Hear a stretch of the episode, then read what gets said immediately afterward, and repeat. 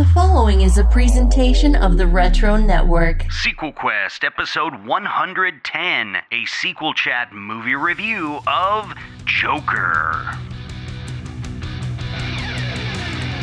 Warning Sequel Chat is a movie lovers podcast featuring discussions of the latest cinematic sequels. In theaters now. These weekend of release reviews are spoiler filled and highly flammable, so please use caution when listening. You have been warned.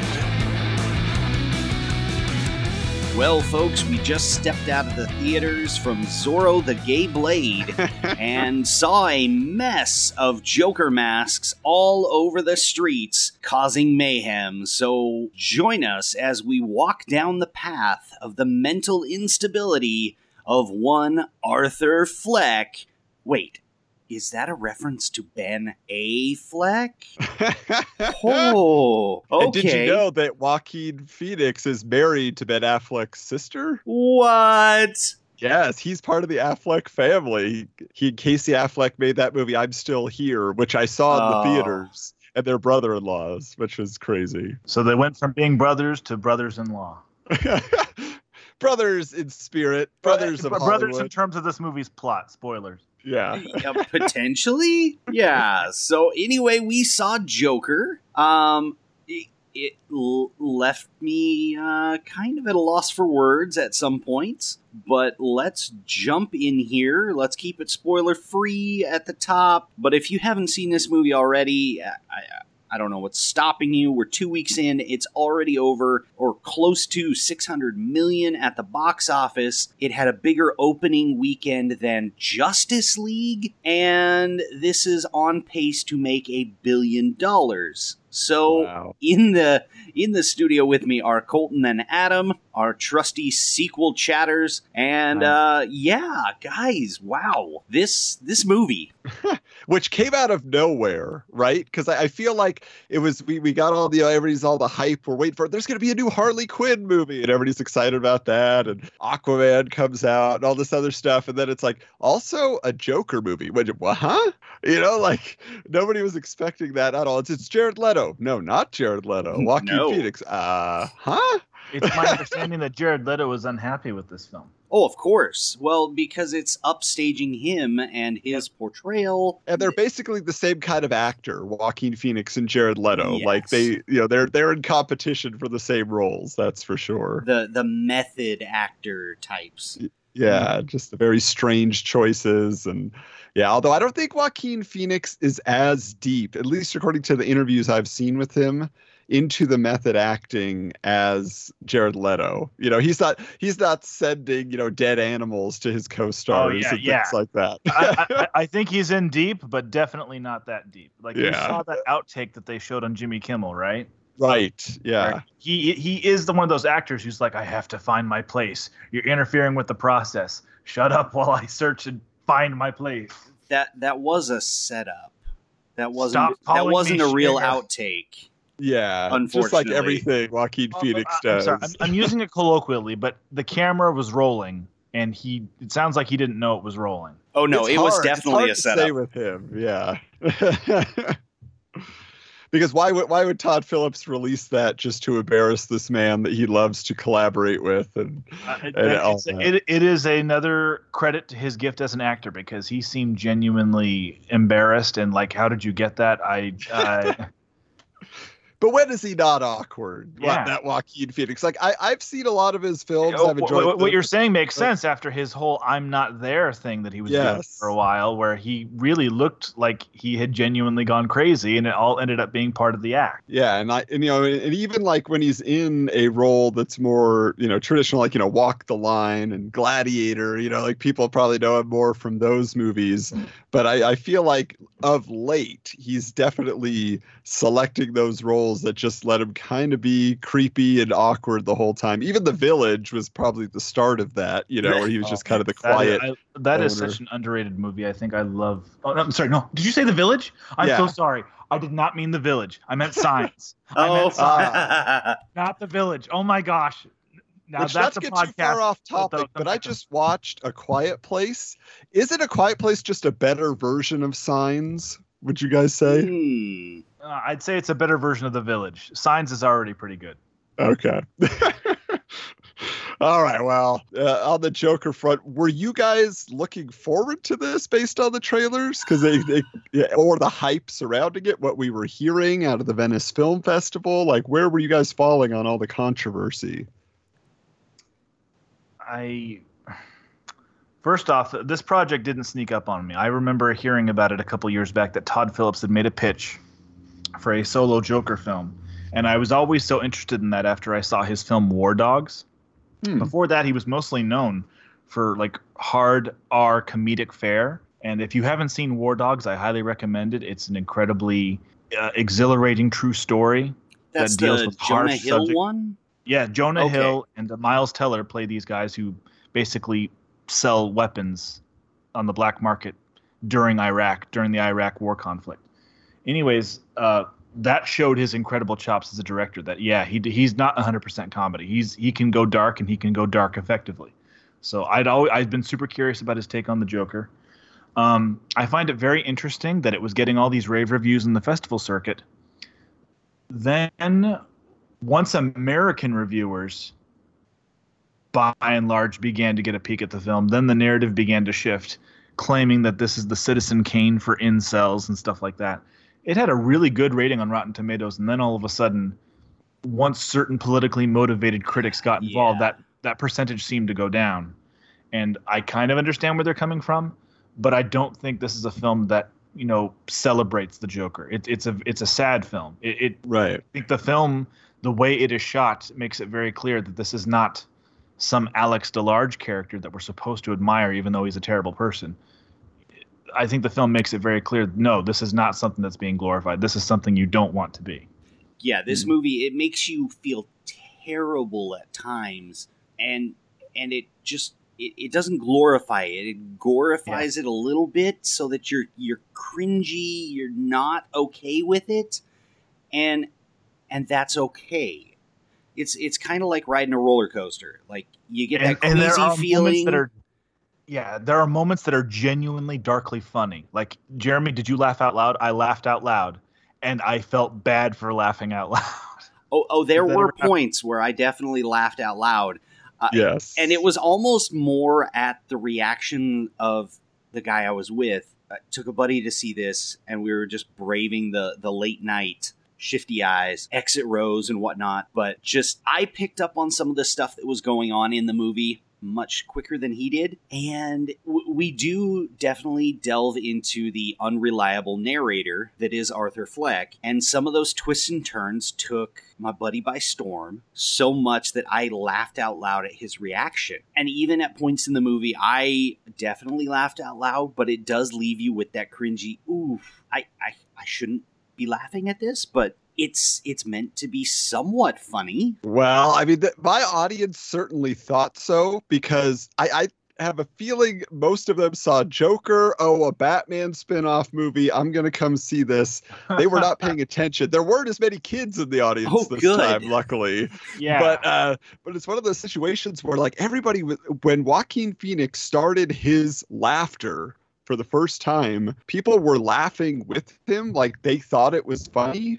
And then like as it went on, like people were like desperate for laughs. And I think Colton, there were basically like two big moments that I think were literally meant for comedy. You know, the first is in the hospital, right? is when he's doing his dance for the kids and the gun slides out, you know, onto the floor and he just puts his finger up. my whole theater lost it. Yeah. And it cuts so quickly from that. That's what's so funny because then it goes back to darkness and trouble and everything for Arthur. But that moment, you get to laugh and let it go for a second. And then the second was when he walks into the hospital and hits the hits the sliding door because it's an exit, not an Oh entrance. yes. And the cops are just like, "That's the exit," you know. And he waits for somebody else to come out so he can go in. You know, it's just like there were those brief moments, but then everything else is like, "Oh dear, okay, this is this is no laughing matter what we're dealing with in this uh, in this subject matter." But go back to your comment, uh, like you said, Colton, the the whole drama about incels. This is like a buzzword I've been hearing, but did not 100% understand. I'm like, I'm assuming it has something to do with Reddit because everything evil seems to come from Reddit. Or in 4chan of or 8chan. Yeah. Yeah. And so I, then I finally looked up an actual definition of incel, and I'm like, this movie has nothing to do with that. Like, this movie is not. This is not about a guy looking for a relationship, looking for acceptance from women, a, ma- a man frustrated by the opposite sex. Like, it's nothing like that at all. Like, he's he is a mentally ill person who is dealing with some issues, and the world keeps putting him down, putting him down, putting him down. But it's not centered in one specific area. It's literally everybody. right it's him down. society as a whole is Yeah. what he's contending against and and Mm-hmm. yeah the oh man so much of the the negative hype on this movie and granted even now 2 weeks in the the media reports on this are to the point to where they're almost willing a a A shooting violent to happen act. Yeah. like they're Mhm. like Yeah. well we're two weeks and there hasn't yet been any incident and it and it's just like the the wording you're using is just begging for someone you're looking for news Yeah. If what it- you have to realize is that there's leads, no right There's i no- know there's not a a purpose in what Arthur Fleck is doing until maybe the very end. Like things are happening around him. He takes some actions, but it's not a master plan. He's not a clever, you know, a clever mastermind of something. You know, that that is not this character at all. It's just of all the pieces we see, it starts coming together and building and building in the eyes of other people who are then choosing to take action. So if you were going to look at Arthur Fleck and say, "Oh yeah, well they're they're presenting you a character who wants to create this chaos and these riots and this violence," it's like, no, he's just trying to live his life, and he just happens to get caught up in it all Yeah. of what people were waiting for an excuse to do. Oh, this guy's actions gave me an excuse to do more. That's how I saw it in the film. yeah so he's very reactionary throughout most of the movie he's not conniving he's not Mhm. a mastermind at all but at, at the same point does this movie only exist in his mind like the only true scene i'm guessing is probably the one at the end where he's sitting there we're going full spoilers here now I- Yeah. if you've not seen it already pause go see it there is a theory out there that this whole movie is just in his head and that he's sitting there with the psychiatrist whom he kills And- what a nice reveal without actually saying it. You right just see the him bloody out of the footsteps. I mean, what a and touch. then getting chased. and then getting chased Scooby Doo style up and down the hallways. Um, but it it's the joke that's in his mind that she would not get is his origin story. Um, I mean, throughout the whole movie, we're finding out points where he is totally unreliable. He meets he meets the girl with her daughter in the elevator. Um, I'm guessing the the the fingers to the head was actually something that happened, and then he extrapolated that in his mind to where after he makes his first kill that he breaks into her apartment and she embraces him and they're kissing and you assume they now have a relationship Yeah, I, I, I'm sorry. I never truly bought that. I, I, yeah. Uh, didn't either. As soon as I saw him bust into her apartment to get a kiss, I knew he was hallucinating. I just I knew he was imagining the whole thing. And sure enough, when that scene comes up, where much later in the film, he's in there, and she's looking at him like she's talking to him for the first time and freaking out, I was like, "Yep, I knew it." Yep. yeah well and, And- to and your that point was- jeremy what i'm hearing from reviewers is like the audience score on rotten tomatoes is still great. The reviewers score like you said is is going down and the complaint everybody seems to have is well you know it's a bunch of nothing. It's a great performance by joaquin phoenix but you know nothing really matters. There's not a specific narrative that we're really following. It's just kind of series of vignettes that comes together and i think some people are saying like well if it doesn't have a point if they didn't really mean to tell us anything then it's not a good movie Th- this is not a film if you just And- Yeah. and that's make hypocritical because this same critic community was gushing all over themselves for No Country for Old Men, and that movie's even more nihilistic than this one. Right. Like uh, that film, when it ended, I was like, "That's it."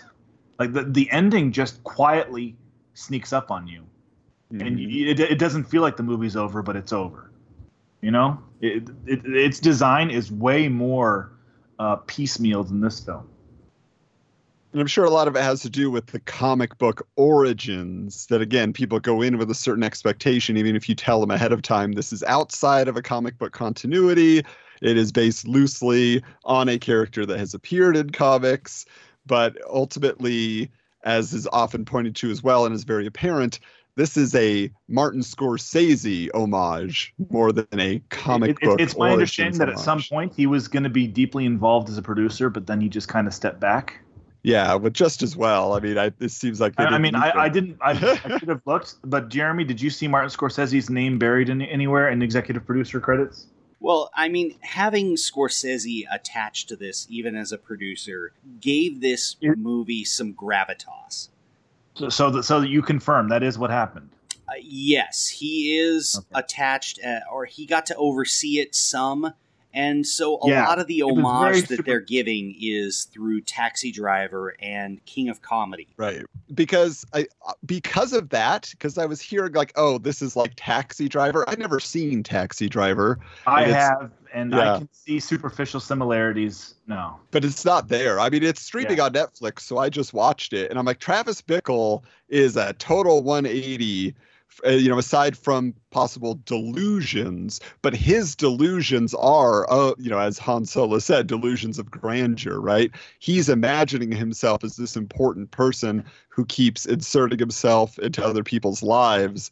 And he you know definitely is trying to to matter and all those things. But arthur is is again like not not as focused i guess you could say as uh, as travis bickle. Although i have to say his awesome gun launcher that goes on his arm was a pretty cool tool and i've seen it in so many other movies and i didn't realize that that probably had its origins in taxi driver so if nothing else a cool little little piece of uh Yeah, of hardware there Bruce Campbell in Evil Dead directly homages that when he puts the uh, when he puts the chainsaw grafted onto his arm. So. Yeah.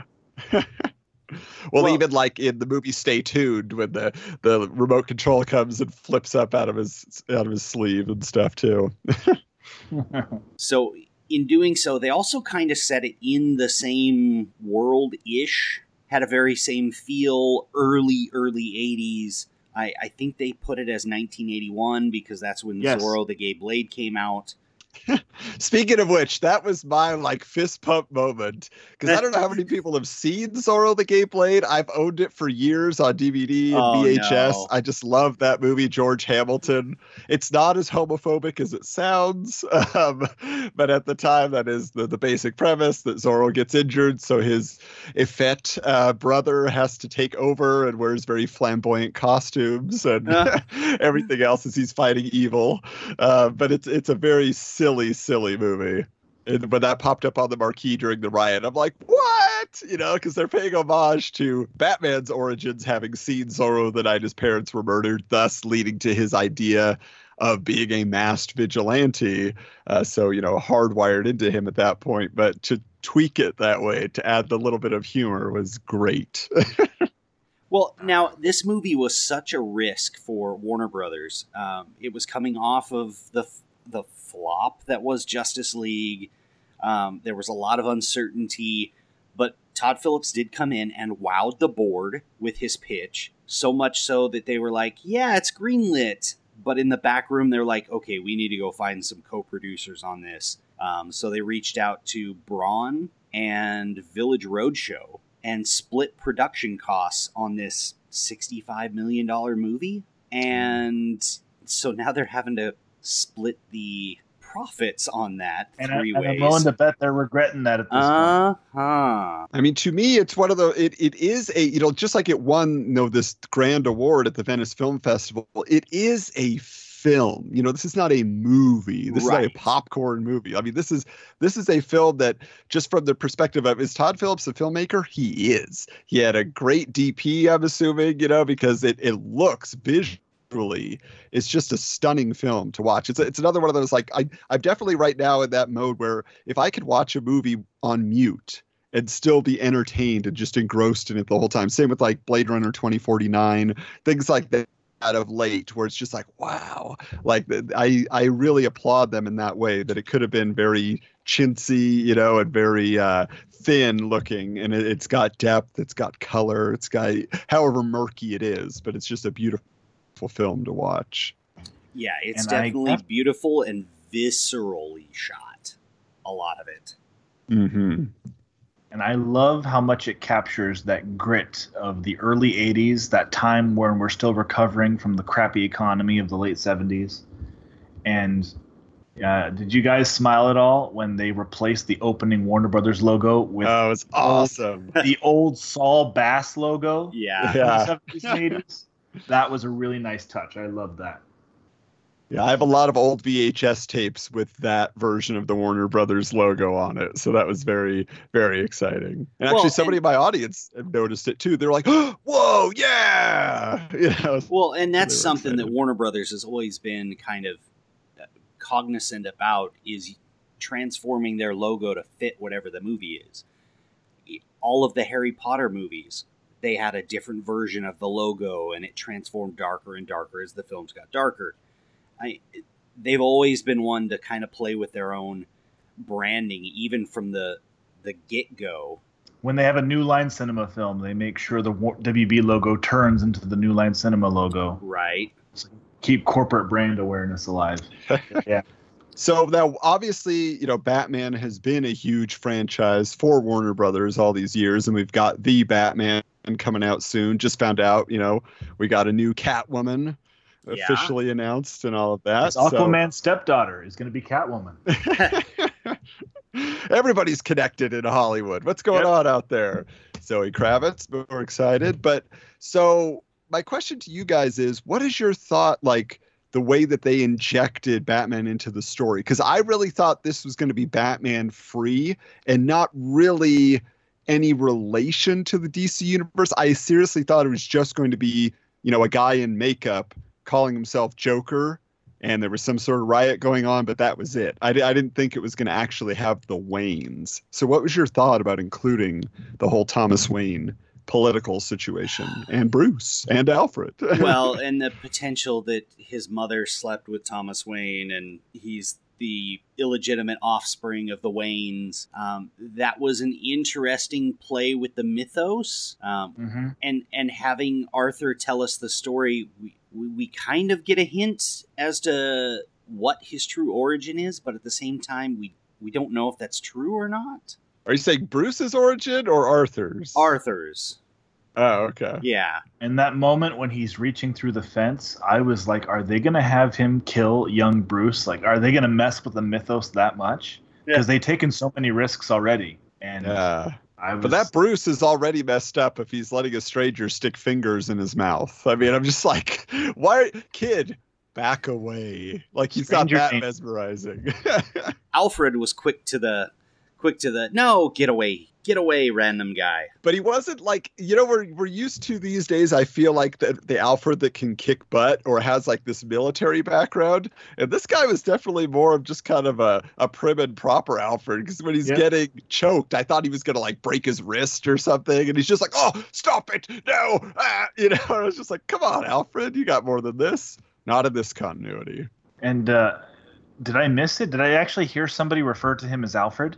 No, I don't think.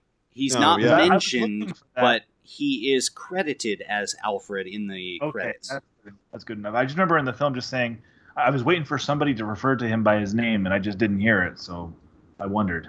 But it obviously it made sense for it to be Alfred. Yeah, the little British accent kind of gave it away.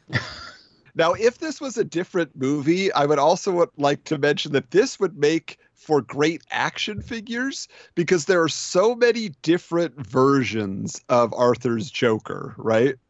And I, I, I was curious for you guys, what was your most uh, iconic version? Because you know, you he starts out like as the clown, you know, so he's got like the clown look, but then he kind of he is always like evolving slightly, like it's changing you know, to the point where okay, now you know on the subway they take off his wig while they're ta- taunting him, and you know now he's just kind of got his regular hair, but he's got the the clown makeup on. Then later on, he's got the full white face. When he goes to see Bruce, he's got just the red nose. Till when he goes on Murray's show, and he's got the full you know, completely Green planned hair and thought out. and- Yeah, green hair Joker outfit. You know, uh, did you guys have one that stood out for you as either creepier or just cooler? Yeah, you already nailed my choices.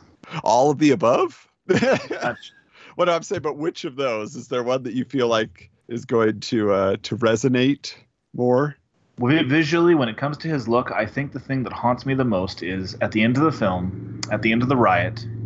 You know how the Joker always has traditionally ruby red lips? Mm-hmm. He has that, but it comes from his own blood. Yeah. Weird on his face. That was yeah. Um, the, that was very cool. the other thing on that is when he so so he kills the guy who gives him the gun in his apartment and lets the little person go because he'd always been nice to him. One of the darkest laughs I've ever had in my entire life, by the way. Right. And As the and he little forgot person is that the struggling door to was escape, locked. Yeah. I forgot the door was locked. The lock is way too high. And he's like, "Oh, sorry." Gets up, lets him out. And I really thought he was going to kill him, that it was all part of a sick joke to torment him before he killed him. No. So I was actually a little surprised when you let him out. But from that Remember, he's the Joker. The Joker doesn't have empathy, you know? Yeah, I know, but at the same time, I, when he first came out of his apartment, all super made up, uh, we were wondering if the red makeup was the other guy's blood Mm. because Oh, he I does get didn't it all over his that. face, and then he's got to reapply everything. But Yeah. I, I don't know, like it's similar in color. I'm sure it was. I'm sure it was makeup. I mean, at, at that point, if they were going to do that, they would have shown it like they did at that last moment of the riot. You know, Yeah, I feel Oh, like I- they, they would have this- act. You know, Also, when, when he leaves the apartment, this is a good time to remember one of the. Because, Jeremy, you said the critics or people who dislike this film in the media are just going out of their way to reach and harangue and tear down this film any chance they get. yeah, One of the things they pointed out was when he leaves his apartment, Rock and Roll Part 2 by Gary Glitter starts playing. Uh, yes. And a lot of people have moral quandaries about whether or not that song should have been included because by including that song, uh, Gary Glitter collects royalty money. And uh, Gary Glitter is a sex offender. He's Right. a 75 year old man who's kind of, you know, and I, I just, it's an example of how hard the media is reaching to tear at this film that, including, like, what was it, 90 seconds worth of music? I don't know, but uh, actually, I Yeah. never even knew that fact about Gary Glitter before this movie came Yeah, out. Uh, I did. I did. So when, when that when that came up, I was like, "Ooh, well, that's controversial." But I don't. But again, I don't know how many people really do because that's a very classic rock song, right. And I don't know how many people realize in the last 15, 20 years that Gary Glitter in in the UK more so became a very controversial figure because of his actions. So But that's the thing. Like, this is a character study. It's a film. You don't have to pick and pull at every little thread that's here to say, oh, this, it shouldn't have been included because it doesn't fit our new criteria that changes daily. Like, it's. It's honestly just let it be a film, a character study on an on a mentally ill guy torn down by society it doesn't have to be encouragement for people out there to do anything. mhm. It doesn't. I mean, have you have to to be, think of it- It doesn't have to egg people on. Just let it be a visceral character study on what not to do because Yeah, it wasn't it wasn't even like his his first his first kill that made him all psycho. It was honestly, if you want to go back to it, he was cut off from his medication. That's what began the spiral. Well, and if you look at a film like V for Vendetta, for example, which had a very revolutionary bent to it, like it was trying to tell you something. It's trying to tell you Bush, the Bush administration is evil and we need to fight against it and all these things. Like that was uh, something that you know people rallied against, and some people took the iconography of the Guy Fawkes mask and everything else from V uh, for their own agendas. And and yet, you know, I feel like that movie didn't uh, didn't receive as much of this. And I, I think what this movie has behind it, even to the point of you know the the concern over violence and everything else that's in it, is that in most movies that are violent or whatever else, like if you look at the 80s or an action film, you know, like they're buff guys out there, they're larger than life, they're killing people, they're stopping the bad guys, and you're kind of okay with that. In this case, it's no, it's a small frail, mentally ill person who could be your next door neighbor, who could be the guy on the subway or the bus next Right. to you that could incite this. And that's what I think is scaring people. And I think that's why people are, you know, are attaching themselves to that idea and saying it's dangerous or whatever else. But it's it's it's in the same vein as so many other films when it was, you know, uh, a film like uh, you know, we we've talked about this before, but when you when you get to a film like uh well, I guess even at the time it was controversial. Uh, but Death Wish, you know, it's like, well, he's an old man out killing people, but you could be the old man next door. So, so should you be concerned about that as well? You know, kind of in the same vein. So, um, I think ultimately what this piece has to stand by, you know, is is it a good film and what makes a good film, which again is a very open-ended broad topic. But i mean if it makes people talk this much if it leads this much discussion if it has the kind of blank nature of this is what we're presenting to you and even you know todd phillips and joaquin phoenix telling us nothing they're like we're not going to deprive you of your discussion and your enjoyment of the film after the fact i think that makes it a piece of art that is worth being celebrated. Well said. yeah i man this it it left me speechless. I wasn't sure exactly how to how to take it. Um i sat through the credits half-heartedly hoping something would be there but knowing there wasn't going to be. Hmm. but just taking in everything that had just happened. Um did you guys notice that the majority of the clown masks that people were wearing were of the same style mm-hmm. and, and supposedly that was Yeah. in his room when he was a child. Was that same type of clown mask? interesting i did so not that see that the theory that it was his imagination. yeah Yeah, Did you guys think it was interesting too? Just the idea again of kind of in this case rising up against the one percent. You know, you got the the rich uh, politician now calling everybody clowns. So now you know the the downtrodden of Gotham are re- revolting against him, and you know uh, they're protesting everything he has said. We're all clowns, so they it activates them, unites them together. But did you think it's interesting the parallels to Dark Knight Rises? That Oh, we yes. had almost that same, you know, and, and Christopher Nolan said at the time it was unintentional. It wasn't Occupy Wall Street. It wasn't any of that. But it's Nah. it's interesting that theme has come back all these years later. Not to get too political, but I just thought it was interesting to have that and then have it again. I was like, oh, which who did it better? You know, is kind of the question. Which which riot uh, worried you more? Was it the Joker's riot or was it the, you know, the Bane riot that he got going? uh, it got me more worried this one because it was more realistic. You're not going to have some military dude Mm. swing in and basically take the city hostage by a nuke type thing. That's a Um, good point. and just this movie dives into how kind of how the media creates its own villains Mm. in how Absolutely. Murray doing the whole late night shtick finds a clip on the internet or somebody recorded it and it found its way to Murray's desk. They play it on TV and you can see in the first instant when Arthur realizes that it's him on the TV, he's psyched, like blown away. And then he gets to the Murray making Punchline. fun of him. Yeah, he realizes that he is the punchline. It's not his jokes, and and basically that Murray created his own demise in doing so. And then they reach out to him to bring him onto the show, which leads to the end of the film here. Yeah, I have to say the Mark Barrow, Mark Barrow, Mark uh, Maron. Mark Maron. Sorry, Mark Barrow is a wrestler. Um, Mark Maron, his cameo that totally threw me though. It's like don't throw Mark Maron in here. We love him too much. I mean, it was it was just random to have him. I was like, huh, okay, bye. But you took me out of the movie for a second in an iconic scene. You know now. Well, I mean, speaking of Maron, I mean, they this movie had a lot of talent in it. Um, there was even comedian Bryan Callen was one of the clowns. Um, I know him from Mad TV. Mad TV. First season, yeah.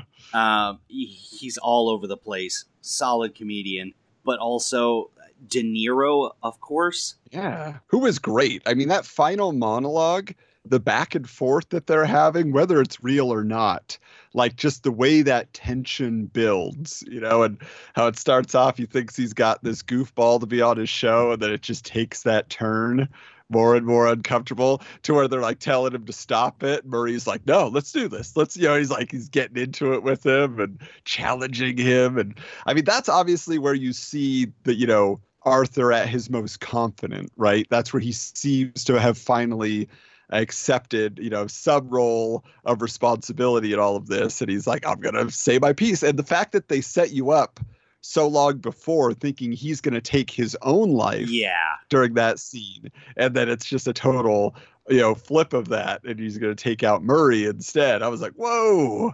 Uh, the, one thing that did concern me though, I was looking at IMDb and I was just looking at the, you know, when people put quotes in so people can type in their favorite quote and over and over again it's that line you get what you deserve. You get what you deserve. You get what you deserve. So that did concern me a little bit. If people are if there's any actionable moment in the film it's definitely that uh, that i that i would have some hesitation with but um Well, so but it was still a very dramatic moment. Yeah, I, I mean, we we see Arthur get super confident after each of his dastardly deeds. Um, but I, doing his dance well, yeah, doing the dance, um, the tai chi, whatever you want to call it. But uh, it's so unreliable throughout the whole movie. Like, did he actually do these things, and that's calmed him? So his laugh is reactionary. Um, Mhm. it is a mental condition to where your emotions are hardwired incorrectly to the the brain recognition of what you should be feeling in the moment. And so the laugh is very reactionary. It, he gets stressed and he just starts laughing. He gets emotional. He starts laughing. Um, and, and so it there are moments where you kind of feel like the the narration of the scene has changed. Um, when he's in the clown uh, ready room or whatever the locker room and then the boss calls him in and so everybody's in there laughing making jokes cracking jokes whatever. Arthur starts laughing walks down the hallway and about halfway down the hallway he turns the corner and then the sound kind of muddles out and he instantly stops laughing and gets all Yes. serious faced goes in and Mhm. the boss berates him there so I, I don't know if even like the the whole Murray show stuff was even uh, real. Ah, I I don't know. There's a lot that would need a second well, I, I don't. I don't even. think. I don't think anybody will ever be able to determine. I don't think it's ever going to come out. This was real. This was imagined. This was real. This was imagined. Like that's the eternal debate of this film, right? The the more you try to look into it, then somebody comes up to you and says, "Oh, but this, see, but what about this?" Because now you're talking about, you know. So I feel like that's that's the nature of the excitement that you can have in seeing this film is trying to dissect it, but knowing you'll never get a definitive answer. Um, you know, something like yeah, that. Yeah, it's something Is- I'd is have to go back and see accept it. again to to Yeah. dissect. So well, I, let's let's kind of wrap up our thoughts here because we could go on for hours just dissecting each of the different themes and whatnot in this. Um, Adam, what what are your final thoughts on this? Well, like I said, I mean, I heard all the hype, I heard all the controversy, all of those things going in. So I maybe had an expectation of, oh, this is going to disturb me, whatever it's going to be. And ultimately, I walked away from the film. Number one, we haven't given him a whole lot of lip service, but and it's it's beyond that. But Joaquin Phoenix in this film is amazing. If Heath Ledger won an Academy Award for his performance, this is miles beyond that. I mean, Heath Ledger, do not get me wrong, amazing in that film, uh, just an iconic screen performance. But what Joaquin Phoenix is doing here is has so many more layers than what Heath Ledger gave us. I feel like Heath Ledger was playing against type, and that's what got him the Academy Award. Joaquin Phoenix is in his zone and he's firing on all cylinders. So to me, yes, there's not a super strong story because it uh, 100% is an unreliable narrator and it's a story of mental illness and what you trust, what you don't trust. But I really uh, enjoyed this experience watching this film and and getting into is it real, is it not real is not even a concern for me. It's how was it presented? It's beautifully shot, it's beautifully acted. There are visceral moments that get a reaction out of you for better or for worse, depending on how you want to feel. And so I feel like the Joker really is, you know, of this year. I mean, it feels like an A plus movie to me. And if, if they say that this is going to lead to a bunch of other independent DC Universe films, bring them on because it's not it's R rated, but it's not Deadpool, right? I mean, this Right. is a very different direction you're going to take it, but it's very adult and it makes you think, and I I appreciated it very much. All right, Colton, where do you sit with this movie? Any final thoughts? Ah. I want to give it an 8 out of 10, and I just want to caution people that this is not a feel good movie. a lot of people go to these comic book films thinking, oh, it's going to be a comic book movie. I'm going to enjoy my popcorn and all that. Uh, no, this is this movie's a thinker. Um, it, it is not a feel good movie. If you're looking to take chances and have unusual experiences that will make you just feel things, then by all means. But yeah, I would advise you to just this is not a feel good movie, but it's a think, a deep think movie. Don't mean to go in circles, but then again, the film kind of goes its own interesting circles in and of itself. And I, I also appreciate how seriously it takes mental illness. You know, when he hands out that card explaining to people, I've seen that before. When I when I was serving my mission, I've seen that before, and it's just those little details this film gets right as it pays respect to the difficulties of mental illness and the difficulties of our social programs as they grapple with mental illness. hmm And like he says, the funny thing about mental illness is people expect you to act like you don't have it, uh-huh. right? Oh, so, that's, such- that- that's one of the deep thought lines that breaks Yeah. you apart in this movie. Jeremy, how about you? Oh wow! As, as a movie, I'm I'm sitting like nine nine and a half on this, just because mm-hmm. it it's a very all around film, as we've discussed. It, it's not a movie. I I understand where Scorsese's coming from with his thoughts on the Marvel movies, that they're more of a, a roller coaster theme park than cinema, but even cinema, they are cinematic. So this is a movie all its own. I, I can't compare it to anything. It it draws homages from all across the spectrum. Even the source material, it picks and chooses to create its own thing and and it does it well. It's beautifully shot. The soundtrack I I enjoyed. I know of a couple others that didn't enjoy it because it detracted from the movie but that's that's very subjective. So I I definitely feel this is one of the better movies of our time, uh, especially in the comic book genre, and will likely walk away with some pretty good hardware in the upcoming Oscars. I So hope so. I, I agree. so we will round this out. Joaquin's a shoe in for Best Actor. Bare minimum a nomination. Yeah, yeah, Yeah. definitely. I don't use the word snub easily. If he doesn't get nominated, it will be a snub. Absolutely. And I have a question for you guys as we close out here because the trailer that played before this was, you know, the uh, Birds of Prey trailer. Yeah. H- After having seen this movie now, how did you feel about what they were presenting in the Birds of Prey trailer?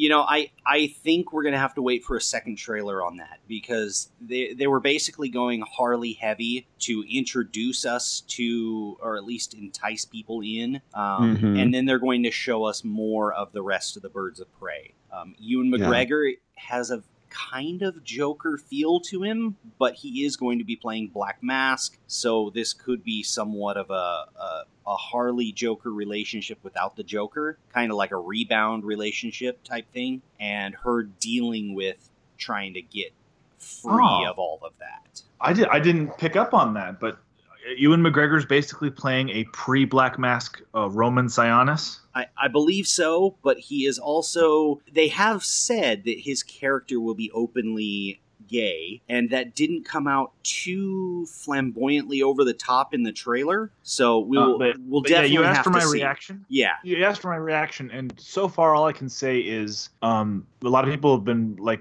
DC should be more like Marvel. No, I think they should do their own thing. Mm-hmm. And they tried the whole connected universe thing, and it just wasn't as profitable as they would have liked. So they're going to basically be doing a scattershot thing from now on. I'm heard, I'm told that they're kind of rebranding and calling it the Worlds of DC, mm-hmm. where they'll keep the continuity if they feel like it, but it'll be in passing well, and, and, they'll and- do and they'll do one-offs when they feel like it. The new upcoming Batman movie, That's gonna have nothing to do with prior films. Right, and it's supposed to be its own trilogy. It's not even supposed to connect to this Joker. Even. Wonder Woman, it's another story from later on in time that is not connected. Yeah. That's how they have Steve Trevor back. Yeah, Supposedly, and I'll That's just the say, like, rumors based anyway. on what they're presenting to us, yeah, it sounds like they'll just kind of give you your one-off shots. And I've always enjoyed like a good Elseworlds tale because it's Mhm. a one-off story or whatever, an annual where they have these self-contained stories from DC, and that's how I read DC comics. I do not get into their continuity-heavy books, but I will say that it looked like with the Birds of Prey. They were going for like the verite style that Joker has, like it's but it's not as you know i don't know how to say it. I, I guess not as neon and shiny as suicide squad was for example. Um, but at the same time it's it seems to have a little bit more of a uh, an adventurous goofy edge than a serious edge. And i guess with harley that's to be expected. So i'll be very curious like you say jeremy when we, when we get a second trailer how they s- you know, sell it to us the second time around. Because i felt like with say with Suicide Squad. Originally they sold it to us as a very serious, somber film. And then they gave us like the super action neon fun. Remember, they recut the trailer. well, they everything recut the whole movie with a trailer. the- yeah, The trailer company recut the Yeah. whole movie. Yeah. so so I'm I'm very curious to see if they stick with what they started with or if it goes a new direction. So but so far so good. I say DC, if this is where you're going, keep it going. Well, that opens up one final question here because I know we all got to run. But is there a rogues gallery villain that you would love to see brought out in another solo Elseworlds film?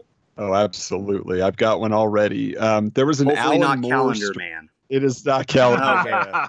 It's not like patchwork clockwork guy or whatever his name is. Um, no, no. Um, The The- Clock if- King. Yeah, Clock King. no, but there was a story that again, a one-off story that Alan Moore did about Clayface, not the Clayface everybody knows who can change his whole body and morph.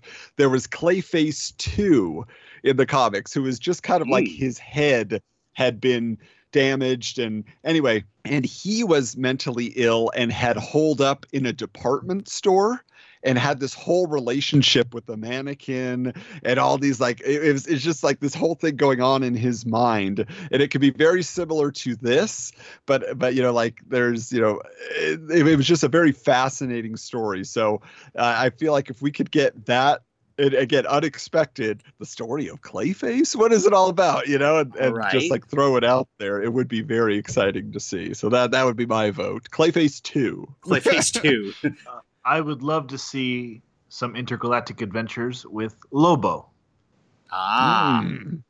There was a TV show announced, but Syfy canned that as well as Krypton. So but he showed up possible. on krypton right did. that's where he debuted Yeah, Okay. the second season. Um, I mean, you could definitely take a a Joker vibe and do Penguin, but do it more in uh almost Godfather mob type style. That'd One thing I want to down see, and gritty. is- and, and I got this from the Batman Arkham City game. Uh, young Bruce and young Oswald Cobblepot went to private school together. They were friends as children, Yes. and now their alter egos are enemies as adults. I would love to see that developed and written out on screen. Hmm. I don't know why everybody was thinking Jonah Hill though. That's what everybody said. Do Jonah Hill in a solo Penguin movie. It's like he's not fat anymore, guys. Before he passed away, uh, I was on board for Philip Seymour Hoffman. Uh, exactly, he would have been fantastic. Well, but that's the thing. We don't have to have a fat penguin anymore. I mean, if Gotham yeah. has shown us anything, as long as you you give him some characteristics, have some character development, it doesn't matter what he looks like. Um, Yeah. The the Jonah Hill casting for the Batman is there were a lot of rumors of Penguin, possibly the Riddler. So I mean, shoot, make him Calendar Man or something of that nature. That'd be off the wall casting, but could have lasting effects. 30 days hath September, April, June, and November. Cass Colton. There's his audition right there. Alrighty, folks, we will sign off for now, but is it just me, or is it getting crazier out there? Very nice. Ooh. We thank you for listening to this episode of Sequel Quest and invite you to continue the fake movie fun on social media. Submit your ideas for future episodes to sequelquestpod at gmail.com or sqpod on Twitter. The films and characters discussed on Sequel Quest are the property of their respective studios and license holders. No copyright infringement is intended. This has been a presentation of the Retro Network.